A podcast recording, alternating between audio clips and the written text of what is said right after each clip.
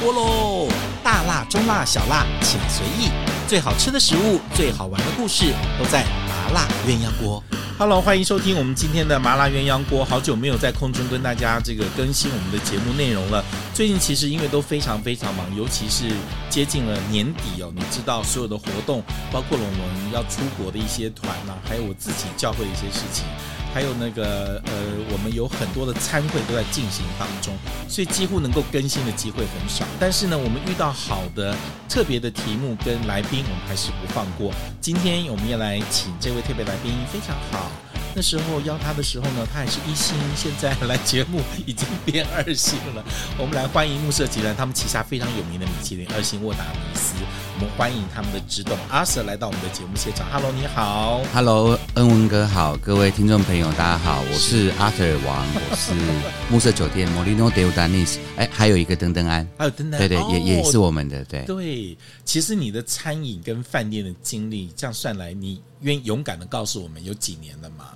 如果全部加在一起，呃，念书可不可以加？念书不算了。念书不算的话，二十九年。二十九年，我回台湾二十九年，那中间就到处跑来跑，世界各地跑来跑去。头尾我刚才刚刚算这件事，所以说不用不假思索，刚刚算过，我回台湾二十九年，二十九年对就开始做。那最早是在哪一个饭店级？最早到长荣桂冠的台中，然后一年后调到呃总公司，然后就两年后又调到马来西亚，是，然后马马来西亚做了两年之后又调到纽约待了一年半。在吉隆坡，呃，我在槟城，槟城。桂冠哦，那时候都是长隆集团，我在江集团的饭店下面。哦，在这，所以那时候去马来西亚跟去纽约，纽约对，都是在长长荣集团里面去的。对，槟城的话是饭店的人资总监，纽约的话是国际业务总监。哦。对，所以后来，所以你在饭店里面的各个部门历练是很完整的。哎，至少就是说，从最小做到所谓最大呃，出国开饭店的人资总监，然后到。慕舍对你来讲是不是太小了一点？哎，不会不会，我觉得更棒。这是真的，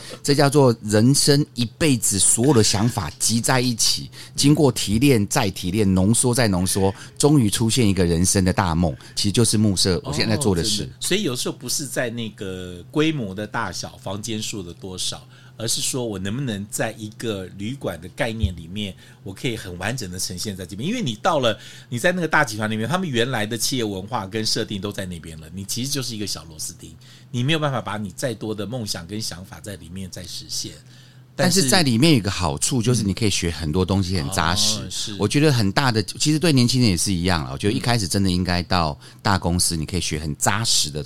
功夫，嗯，像从从人力资源，好，我只举个很快讲个例子。嗯、你从人力资源的话，你在付薪水、做勤惰，然后打考核，到最后面你变人资总监，到国外开个饭店，嗯，我觉得这个磨练真是不可思议。OK，那 sales 的话，从你那种我们叫 sales bliss，那个忙忙眼睛闭着一间一间去按电铃去做 sales call，嗯，到最后你开始会分行业，会分地段.会针对公司行号，针对旅行社、网络旅行社，我觉得这个磨练都是。很好，大公司可以学很多。所以学好了基础之后，在用木舍酒店的时候，其实你们跟旅行社、跟航空公司的合作，甚至在餐饮的引进，其实都已经把基础都打好了。对，我觉得那个过程真的很重要。因为我从长荣就是最后是 anyway，就总公司到马来西亚到纽约，那国际的经验很，国际经验真的很多。然后我到国联饭店，下一个到国联，我到国联已经是专业经理人最高。那时候一开始是挂副总，然后这个副总呢，让我到全世界，我去也去了大概。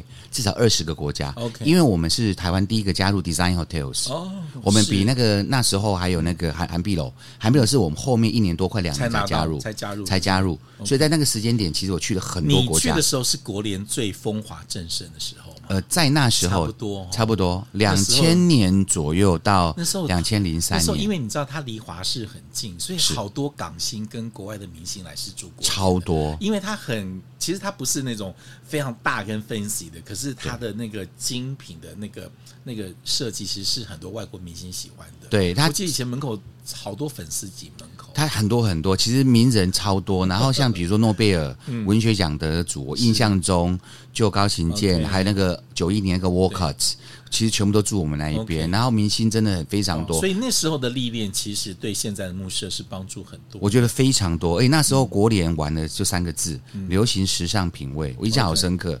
然后我们就是就是这三个字 玩到最高点，真的是玩到最高点，然后觉得很棒。雾社开多久？我记得是二零一九还二零二零二零年。其实我们是二零二零年一月一号开始试卖，哦，二零二零年的十月十五号正式敲钟鸣鼓，我们要开幕。二零啊，对，所以我们是在疫情中开幕，好衰哦，真的是没有没有没有没有，好幸运哦，地球有。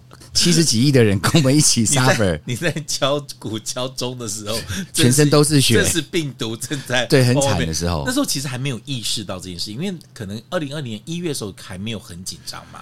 那时候没有很紧张，但二月初就觉得很怪，三月就已经开始真正的爆发了。所以你看二三四就叫做有点像温水煮青蛙。而且你们所有的 campaign 行销推广其实都已经上线，其实我们都上线了。也来不及说再见了，所以就是二零二零，然后大家，我现在讲起来在笑，但我觉得你在低笑。我其实那时候真的每天，我就说我每次都讲哦，烧炭自杀跟烧王船庆祝都在一线之间，每天都觉得我应该可以烧王船庆祝了吧？疫情要结束了，完全没有那个机会，每天都想烧炭，好可怕。我觉得那真，你知道人家开一个，我也有碰过一个朋友的餐厅，也是二月开幕，一月开幕，就是一开始的时候，原来就是做一个很棒餐厅，后来他的第一档的就是便当，哎，就是疫情便当，你知道对不对？其实大家经历过那个，但是你想想看，我那时候觉得很心疼，想说哇，他光一个餐厅独立餐厅的压力就这么大，对，更何况你是一个饭店。因为饭店更大的压力是在于，台北，我我开在台北市，对，台北市没有任何住客，完全没有，没有外国旅客，然后中南部也不上来，对，所以当初其实全台湾所有的饭店离开台北市以外，都还有一定程度的 OK，台北都是原来的十分之一，那也跟我们预期的只有十分之一。大家你看，二零二零、二零二一、二零二二这三年住房率都是一样，十到十五、十五到二十、三十左右。大家都非常惨，而且价钱都很低。是，对，所以那那时候在客房这一块的压力超大。那餐饮。第二年嘛，二零二一年五月十六号不是变三三级警戒？对，全台湾只有一件事可以做，叫便当。所以那时候我记得你们也在做便当。对，我们做便当。从登登安，对，从登登安到暮色，我每天在送便当，我超认真的。我有，我有收到你家，收到，我有收到你家。然后下雨天在我们家门口按电铃说说我到了，我想说，哎，到了是快递到什么？居然是阿 Sir 到了，老王到了。就那时候，就是我真的是太感动了。但是 没有，我觉得那时候的餐饮跟饭店就是经历了那个时间点，对，真的就是能熬过来的，就是也证明了你们体质是很相对来讲，就是说跟大盘比，我觉得我们还 OK。还 OK。那同事很感人的，就是说，你知道我们，我每次讲这个鼻子就酸。我的登登安的同事有一店经理，有天跟我讲说：“阿 Sir，我可不可以跟你讲一下？”然后他就到小房间里面跟我讲说：“阿 Sir，我们都讲好，大家拿半薪，然后我不跟你拿薪水，因为我们在这个公司这么久，我们要一定要一起活下去。”哇。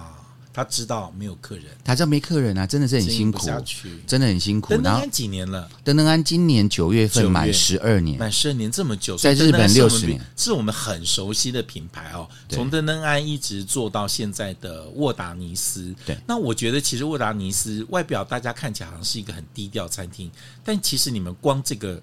Cooking 要这样一个餐厅从西班牙引进，你们也是费尽了心思。当初你怎么有这个勇气？因为其实，在台北真正做西班牙 fine dining 的，我觉得第一个不多。那第二个有这个勇气去把米其林的星级餐从西班牙引进到台湾来，我觉得，因为你不是自创品牌，你是跟人家合作，我觉得那个困难度又更高。在这个是暮色酒店之前，你们就已经开始准备这件事情了。其实我一创业，本来是管顾公司，然后就是到处帮人家从规划、筹备、管理，最后还加个品牌引进，变成我们的很重要的工作，应该说我们的 business model 之一。但是那时候就已经决决定，我们要自己开餐厅，自己开饭店。是那开餐厅呢，一定是一一。一分为二嘛，哈，你要不就自己开，嗯、要不就引进国外。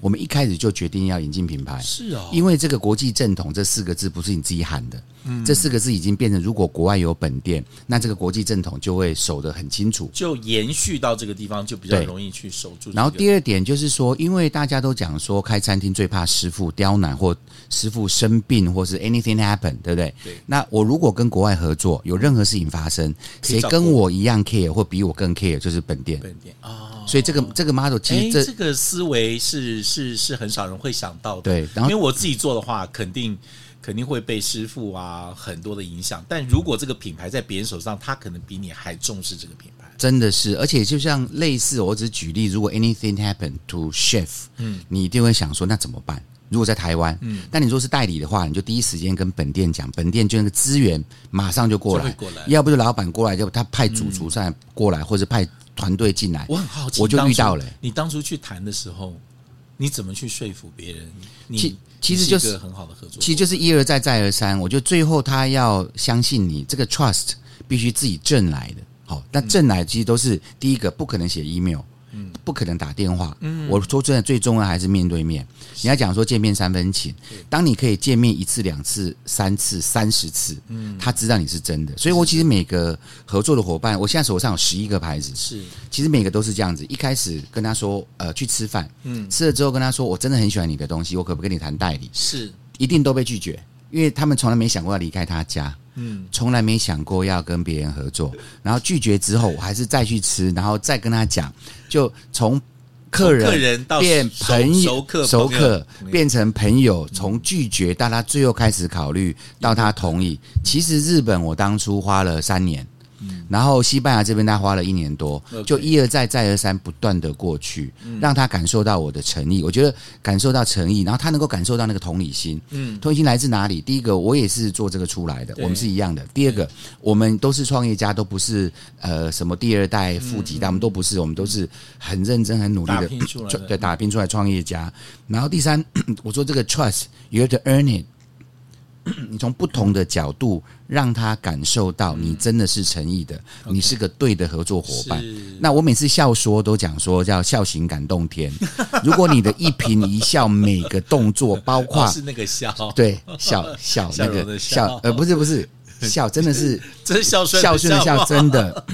那这种感觉，包括你送礼物，包括连你穿衣服，包括你讲的每句话，他觉得你是 serious。对，是认真当一回事的时候。那我有时候会带我的厨师们去，嗯、有时候会跟我的 partner 们去，然后常常一定都在他国家有很多我的朋友一起去。对，他觉得这些人都能够 trust 我，为什么他不能相信我？OK，我觉得这真的就是花很多时间。跨国的领域，我们也没有中间共同的朋友，那个信任基础要重新开始建立，其实是难的，很难。你知道，你刚刚讲日本三年，我完全可以理解，尤其是我们常在做日本京都跟东京团，那个你要跟餐厅跟师傅建立那个关系真的是，所以为什么我们很仔细维护这个品牌跟关系？因为太难了，所以你一定要好好去珍惜这个得来不易的招牌。我觉得在做品牌的时候，呃，你们都有一个共同的思维跟 mindset 的时候，其实后面都是技术性。问问问题了，所以在沃达尼斯那时候来的时候就已经讲好，他们整个团队拉过来。我记得你们先派厨师去训练，对，对我们送了两位台湾非常知名的厨师去学，对，然后等他们回来的时候，一起他们西班牙两个大主厨也都过来，OK，所以我们是一直用最高的标准。其实比如说这个游戏规则也是他相信我的原因之一，是。他知道我是玩真的，嗯嗯，对，两个台湾的。呃，资深的大 chef，他们的又 in house，对，我说这个不是一般人这样子会做的。对，而且我觉得啊，其实你知道。呃，我那时候常常在介绍沃达尼时候，我最常讲原汁原味。很多人会讲什么叫原汁原味，因为你知道，一个国际化跟在地化，它好像是好像是相违背的两个部分，但是可以巧妙的融合在一起，真的不容易。那我也很怕很多国外的餐厅到了台湾来，一直一度追求的在地化，到最后你会忘记它原来的对那个品牌的精神，跟它要传递食物的呃样貌，其实在这边。很可惜，但不是说不好。那每个人走的路线是不一样，没错。那我记得沃达尼斯那时候来的时候，就是强调。你在本店吃到的，就是在这边吃到的。那个原汁原味跟国际正统，其实我们完全没有动它。对，那也因为我跟坚持很难。然后也因为我跟日本那时候已经合作了八年多的时间，所以我知道其实沟通之间有很多小妹妹嘎嘎要讨论。哦，我只举个例子哦，其实我们就说我们只动三个东西，但完全没有影响它的原汁原味。第一个是温度，嗯，你想想看，在日本跟西班牙都一样，欧洲菜都是冷的多，热的热的少。是，那我们必须花时间带他到处去吃，再怎么好的餐厅，或是各式各样餐厅，都百分之五十以上是温热的，他们只有百分之二十是温热的，突然间变百分之五十甚至八十，他会觉得说这个部分是完全不一样的，对，完全不一样。但是他会发现说，我只要把其他的温热的菜变多，其实没有影响到它的正统性，因为还是他的东西，还是他的东西。只是比例上，我们在选菜的时候就放这些比较容易在温度上去变化。对，其他还有第一个温度，第二个叫咸度、酸度跟甜度。嗯、我举例哦，其实真的日本跟西班牙菜都很咸，相对来讲咸。对，然后西班牙那个咸到不得了，酸到疯掉。然后真的像比如说我们最有名那个唯一不能换的那一道菜叫后院，有个酸黄瓜 用日本米醋弄的，那个你知道一开始是原现在大概二点五倍啊，真的。但西班牙这个是正统，但我们就讲说。因为我们的嘴巴从小上来是不一样的，对，你这样子酸，他们会没办法吃，对，他们那种满意度，因为对对任何人来讲，客人的满意度很重要，是。啊，你让他完全不能接受的话，那就没意义了，对，所以是整个在平衡上稍微做一个调整，在酸度上收回来一点，对，收回来。但是因为这道菜其实到那天，我还有一个朋友在问我说，每次你的那个。沃达尼斯都放这一张照片，他们都发现了，懂我意思吗？那个到底圆圆的那个是什么？那个卷起来的到底是什么？那是小树丛，是用黄瓜进日本米醋出来的，真的，它就是我们唯一不换，因为就你一切的呃吃饭。都会从后院开始，本店的后院，对对，养猪、养鸡、养牛，在比利牛斯山里面那种感觉。其实那个就是第二个改变，就是酸度跟咸度。好，第一个是温度、酸度、咸度，第三个是我们后来一定要改的，你非改不可。他们也马上比较容易接受，是用当地的食材。是。你不可能所有东西都从国外进口，嗯嗯，你一定在台湾，比如说你说台湾的找最能够跟你这个接近的、接近的东西，接近的，甚至连葱这件事情，在国外的葱跟台湾葱绝对不一样，但他们就会在台湾试了非常多的葱，然后找最接近，他觉得跟他最接近。哦，是，像这些也都是他们。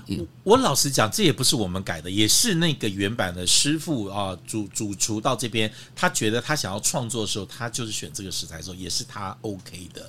对，对不对？我觉得这个就很重要。像你看这一季有一个很棒的，其实我觉得很棒啊。嗯、有一道菜它是鱼皮，嗯，就很像。看到照片还没吃到。哦，那那我快点看这两天要约。嗯、鱼皮一出来的时候，大家讲哦，这是没吃过鱼皮，大家都认真吃。嗯、可你知道吗？在本店用鳕鱼，在台湾他竟然找到沙巴鱼。用虱目鱼，他觉得虱目，因为他觉得虱目鱼英文叫 milk fish，OK，非常 milky，他觉得那个味道是他在连在他国家都找不到嗯。这么 sexy，他自己讲那 sexy，嗯嗯嗯，他他叫他 他翻译给我们听，这个很 sexy 的一只鱼。是，然后所以这样吃起来，不管是鱼皮或是鱼肉，那个很 milky 的味道，搭上它整个呈现出来，他觉得很棒。OK，所以这种就是说，当地的食材不止对他来讲，不只是一个取代品，甚至变成比他想象中在他国家都找不到的美味。就台湾还有一个东西，他也觉得好的不得了，哪个？淡菜，然后。然后就是真的到到马祖，那个只有季节，就是只有夏季就是有嘛，哈。过了九月十月就就他就没有，所以他用马祖的淡菜已经用两年，然后他的他在那时候用的那个酱汁，他觉得他比本店都还好吃，因为 台湾竟然有全地球最棒的淡菜。对，然后我觉得我很喜欢介绍沃达尼斯这个餐厅的那个成就。其实是在那一年，你们是二零二零年，我记得你们是二零二零年是最后一家被试吃的餐厅。如果我没有记错的话，一定是因为因为在你们餐厅开了之后，评审吃完之后，其实那时候我们听到的，其实我想说，他们进应该进不来了。我想你们来不及啦，因为因为就没有评审啦，怎么可能吃到你们的餐？原来你们是最后一波吃到的，他们就没办法了。应该是因为其实我们收到。呃，填资料那个时间点跟我们试卖第一天只有四十一天，对不对？也就是说，那时候也是刚好那一段时间是没有禁止这个国际的旅游的时候。所以呢，人家说哦，开幕多少天去拿到米其林，我觉得你们已经算是很好的成绩了。就是说开幕一四月，再过四个月嘛，八月就对对就就拿到嘛，这个成绩。不打紧，最打最厉害的是，你们从开幕到收到通知也才一个月的时间，表示他在你一开幕的时候，这一个月四十一天之内就已经来吃过了，对，然后就要求你填资料跟跟跟，通知了。那那个时候米其林拿到一星的时候，其实刚好跟西班牙本店就有。可以有交代了，对，有个基本交代，真的有，真的有，心情放松了一点，放松很多。但是不瞒你说，第二年真的就是二零二一年，二零二一，二零二一年那呃，等我知道被通知要参加放榜，然后我真的抱着我们家执行长哭了三分钟，真压力很大，真的压力很大。因为大家都说那个压力真的还假的？呃，当当然大，大的不，我我有很好的朋友在我前面哭了半小时，就是说大家其实对这件事是很在意的，是在意的，对，很在意，因为你不知道谁是评审，不知道标准在哪边，对，你只知道只有世界级的可以被选。但是你的就是，我觉得我吃过那么几次沃达尼，我觉得 consistency 是非常重要，很重要。我觉得你们的唯一的品质在这个部分几乎是没有任何的差错的空间，几乎每一次。很少都很稳，很少吃到有任何的起伏，这是我可以挂保证的啊、哦。那呃，我觉得那时候在这个合作的过程当中，那本店可能对你们这个地方的期待有没有要求说你们希望做到一个什么样程度？还是其实其实都没有哎、欸。哦，就我们很多东西是不用特别用语言去讲的。嗯，我们彼此对这个。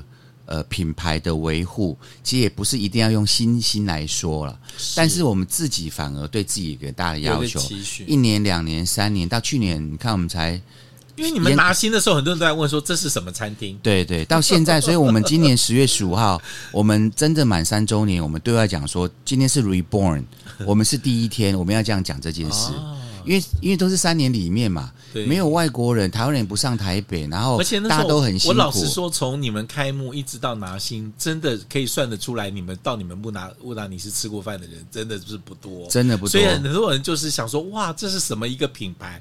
很多人几乎都。都不都不知道，对，我觉得就是慢慢来。但是我们蛮幸运的是，目的客还挺多的，目的客挺多，就是很多人我猜了哈，很多人就是他觉得在在产的时候，我还是要有仪式感，我还是要吃好料，我还是要对自己有个回馈，你知道吗？就是说干嘛这么可怜啊？吃个东西还要忍，所以那个负最多债的都在里面吃饭，集合就是了，可能是最后一餐吗？不是，六三年啊，我觉得那时候。慢过来的时候，很多人就跟我讲说，沃达尼斯到底是一个什么样的餐厅？我说你真的必须要自己吃一次，因为你很难用现在市场上台湾任何的一家西班牙或法餐餐厅去形容，或者是比拟。我觉得它就是一个 brand brand new 的一个一个一个 test 一个品味跟一个呈现，就是在在你们这个地方，你你我很难拿。拿任何一家没有其他餐厅来跟你做做做比较，所以人家人家讲说，我说我只能告诉你他在吃什么，但是你叫我拿其他的来做比较，我很难，因为我也想不出来有什么餐厅可以来形容布达尼斯哦。那今年是拿到二星，二星。二星就几乎跟已经是跟你们本店就齐名是一样，那本店已经拿了七年二星了。但是刚刚其实恩文哥讲这个，我倒可以举个例子哦。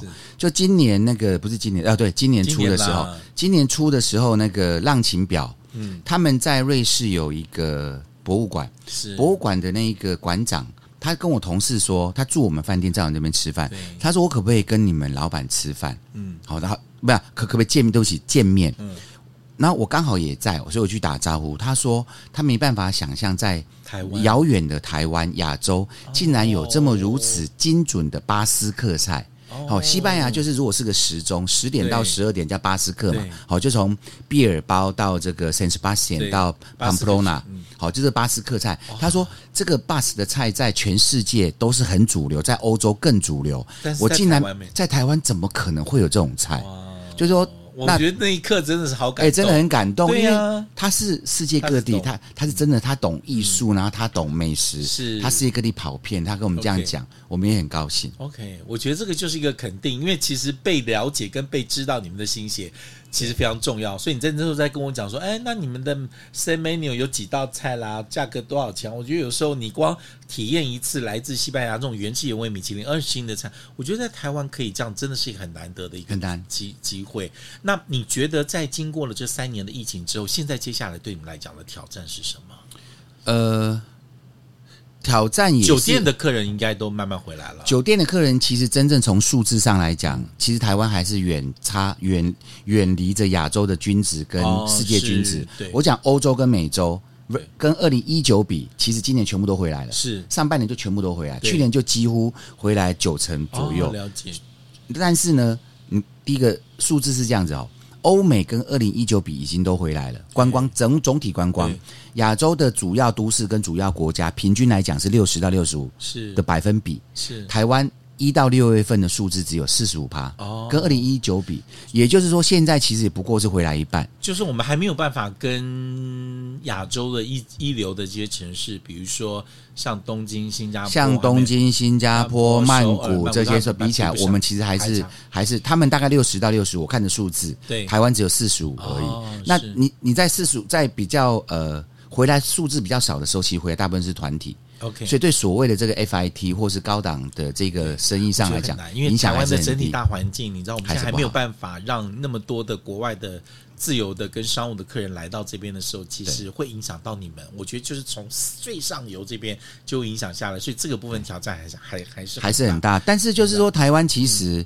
很多人，只要你有国外经验，或者你觉得想要呃追求一些不一样的东西，对，其实这样的客人我们回头客非常多。在建国北路一个非常棒的酒店叫暮舍酒店，光进去那个小门的时候就觉得哇，很特殊，很特殊。那个艺术的氛围，对对，那个国际的那种那个 class，我觉得是非常非常特特别的经验。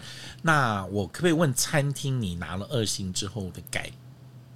最近这一阵子，从客人来的反应还是什么，总是很多人会恭喜你嘛。对对，然后有的人是压力，有的是祝福，有的是你觉得拿了二星之后到现在为止，比较明显的不一样的地方在哪？其实真正最大的不一样是从去年拿到第三次一星之后，啊，隔天我印象很深刻，隔天我们就因为每次拿星就去庆祝，对，然后都去火锅店，然后火锅店之后大家就讲说明年。明天开始，我们有三百六十四天要努力，然后但是要努力什么呢？没有人知道标准。你从米其林上面那五个标准，对某程度有说跟没说一样。然后他就讲说，服务不重要，装潢不重要，我们没有，我们自己想就是两条线去努力这件事。那这两件事情也是我们现在刚刚恩文哥问的，我们到现在还超努力从这两条线。第一个是从我们自己的角度，怎么在软体硬体上。不断的精进，在精进。我举例哦，厕所厕所可以做的东西很多。你知道，在洗手槽上面可以提供什么东西是很棒，但是又不会 too much。然后比如说花。花的部分是真花还是假花还是干燥花？我们都在想这些东西。厕所里面到底喷的东西是一种还两种还三种？一个叫做酒精，一个叫做香氛，一个会不会有第三种、第二种香氛？所以这个东西我们都不断的在做。那比如说那个 service bell，我们本来是在包厢里面有那个服务铃，那服务铃呢，后来帮他加了加了一个加一个盒子弄它。那我们现在在想说，比较远一点的位置，如果员工没办法及时看到。也应该放服务铃，是我说这些议题的部分都该放，很多小细节，小细节都在慢慢服务的经验的累积跟修正当中，只是你要不要追求跟要不要做这些事而已。那第二个方式就是找本店的大老板过来，嗯、所以他今年初就过来，然后十一月会再过来，一年我们就讲好你要过来两次。是。那因为他毕竟是一个世界级的人，在欧洲在西班牙都非常有名，然后他从二零一六年开始，他就让自己每个月至少一到两次在自己的餐厅，用客人的角度去吃。所以他看了很多东西是会让人吓到。我举个例子，他今年出来的时候，呃，我们吃完饭的第二天早上十一点，跟我们说，我们先开一个服务的会议，对，然后当天呢，就在那个两个小时里面，对，丢了三十四个问题给我们。每一个都砸在我们的脸上，我们都说我们是瞎了吗？哎，那个真的很可怕哎！啊，我们才想说，你不是昨天跟我们吃饭，但 然后酒也喝了不少，你到底你为什么都看到？怎么会这样子？一直在那边，他一直在那边看，一直在那边弄，他真的很感人。他都觉得可以在更好的地方，对，跟他想提出来讨论的东西有三十四个，三四个。然后最基本，我我举几个一两个例子就好。他居然知道我们的员工有在接电话，他说对不起。你不能接电话，连电话都不能响，嗯，因为你要让专职的人去接，或是你们是饭店，可不可以让柜台饭店柜台的人接？哦，就你不能呃让客人分，分呃服务人员不能分心，客人不能被这个电话声音去影响到他吃饭的心情。OK，当然这一点我就觉得很吓人。然后说菜好了，因为我们的说菜很重要，来自于。潘普洛纳奔牛节之都上面的比利牛斯山，离法国七十九公里，离大西洋一百二十公里。嗯、每道菜我们都讲的叫做平原、高山、大海的对话。你知道他那天讲，他居然看到，就不知道他怎么看得到。我们自己后来去测，真的比他讲的多很多。他说，说菜不能超过二十秒，不然对客人来讲是一个障碍.是一个引干扰。OK，二十秒这件事，哎，你怎么会在算时间？他在算时间呢、欸，嗯、所以我们的啊不是在吃饭喝酒 聊天聊得很爽，你这么还有、啊、到底跑去哪里看呢、啊？而且他一定到外面去看。哦，很多东西，然后呢，他又自己就可能又在我讲时间，你刚才讲说那个西班牙文翻成中文需要比较多的时间，才 二十秒讲不完。我们所有东西都是中文、英文跟西班牙文，哦、我们都三个语言，对、啊，我们都三个语言去走。然后现在在我们自己餐厅里面还是。日文，所以我们都我们做每件事都要四个语言，那个脑袋要转来转去。可以说菜的同事可以讲日文，你会发现哦，真的没有最好，只能一直追求更好，对吧？这句话我就讲说，跟创业一样，没有最苦，只有更苦，没有最惨，只有更惨。但是。兵来将挡，水来土掩。当你那个信念清楚，然后经过这么多的打击，你会发现说，其实所有事情发生就是笑一笑，继续更努力，做得更好，真的最重要。所以我觉得哦，这个有的时候，呃，我我常说了啊，你真的很努力，一直跑，你都不一定会赢，也不一定会被看到。更何况你如果一点都不努力，你是连这个机会都没有哦。所以有时候我们羡慕别人的成功，说哇，你看那个小小几个位置而已，嗯、然后也就是在饭店的那个一个小地下室吃个什么餐，拿个二星，嗯、你不知道有这么多的细节在里面，才能够把那么遥远的一个正统的米其林二星的西班牙巴斯克餐厅带到这个地方来。那我们都没有办法去想象的，就想说哇，原来有这个样子。但我觉得也因为越来越操练。越来越熟练，我觉得可以被客人知道跟理解，真的是很重要。所以今天谢谢阿德来到我们这个地方，也跟我们所有的听众朋友讲了这么多沃达尼斯背后的故事，跟慕舍酒店背后的故事。如果大家真的有机会来台北，一定要记得去体验。来讲一下你们那个最厉害的早餐。哦，我们我跟大家分享，你知道吗？到现在很多人在问你们家哦，是不是每个地方都有不同酒庄？对对，这酒酒庄这件事情很特殊。前几天 上个礼拜呢，有有一群高雄来的高雄来的呃。名人们，然后他们就是总共有六六个家庭，对，然后就是夫妻，然后住了之后，然后有第二天他们要去登登安吃，前一天在我们沃达尼斯吃，然后他们坐进就是坐计程车去，然后竟然有一组就我在沃了我在登登安等他们，他就说：“哎、欸，陶哥。”刚刚计程车说：“哦，这间就厉害，林烫海，林烫海，就是每个楼层的那个，每每个楼层都跟不同国家，日本、西班牙、德国、意大利、智利、美国的超级酒庄，我们签了全球联名合约，用它命名，为它做了一个二十四小时的 bar，所以每天都一堆东西可以吃，一堆东西可以喝，一堆书可以看。林烫海就是把家喝，当然是。然后早餐的部分是最特殊，对呀，每个人都在问呢，我们想说。”问我说：“我没有事，就住台北是不会去住酒店，所以我也没吃过他们的早餐。因为没有人吃过米其林餐厅做的 fine dining 早餐。啊、我们从面包都超好，从果酱自己做，就是每个东西做的，对。”一流一流，我告诉你哦，他们饭店早餐以前是米其林一星座，现在是米其林二 星座，所以跟恩文哥要马上约下礼拜先来吃，不然我太丢，我太丢脸了。我真的要吃一下这米其林二星餐厅做的早餐是什么？很多人说去欧洲最棒最棒的餐厅，也不见得吃到这么好，我们真的很棒。哦，我就说出来了，对，真的，真的，对，就是非常欧洲。好，他绝对不是 buffet，它是大家期待我的脸书哈，马上为大家 po 早餐出来。今天非常谢谢阿 Sir，我觉得听到沃达尼是真的很开心。然后我们也恭喜你们今年从一星升到二星，非常感谢。得到的肯定不只是来自台湾内部，甚至有很多海外的一些评审跟很多的大厨也对你们的评评价越来越好。那希望成绩越来越好，加油，好不好？继续努力，谢谢恩文哥，谢谢大家，谢谢阿 Sir 今天来上我们的麻辣鸳鸯锅。接下来还有哪些精彩的人，请继续收听，记得要按小铃铛，然后要记得帮我们做推荐，谢谢大家，拜拜，拜拜，谢谢。如果你喜欢这一集的麻辣鸳鸯锅，记得帮我们按五颗星哦，还有记得订阅跟分享，毕竟这么难听的节目不能只有你听到，对不对？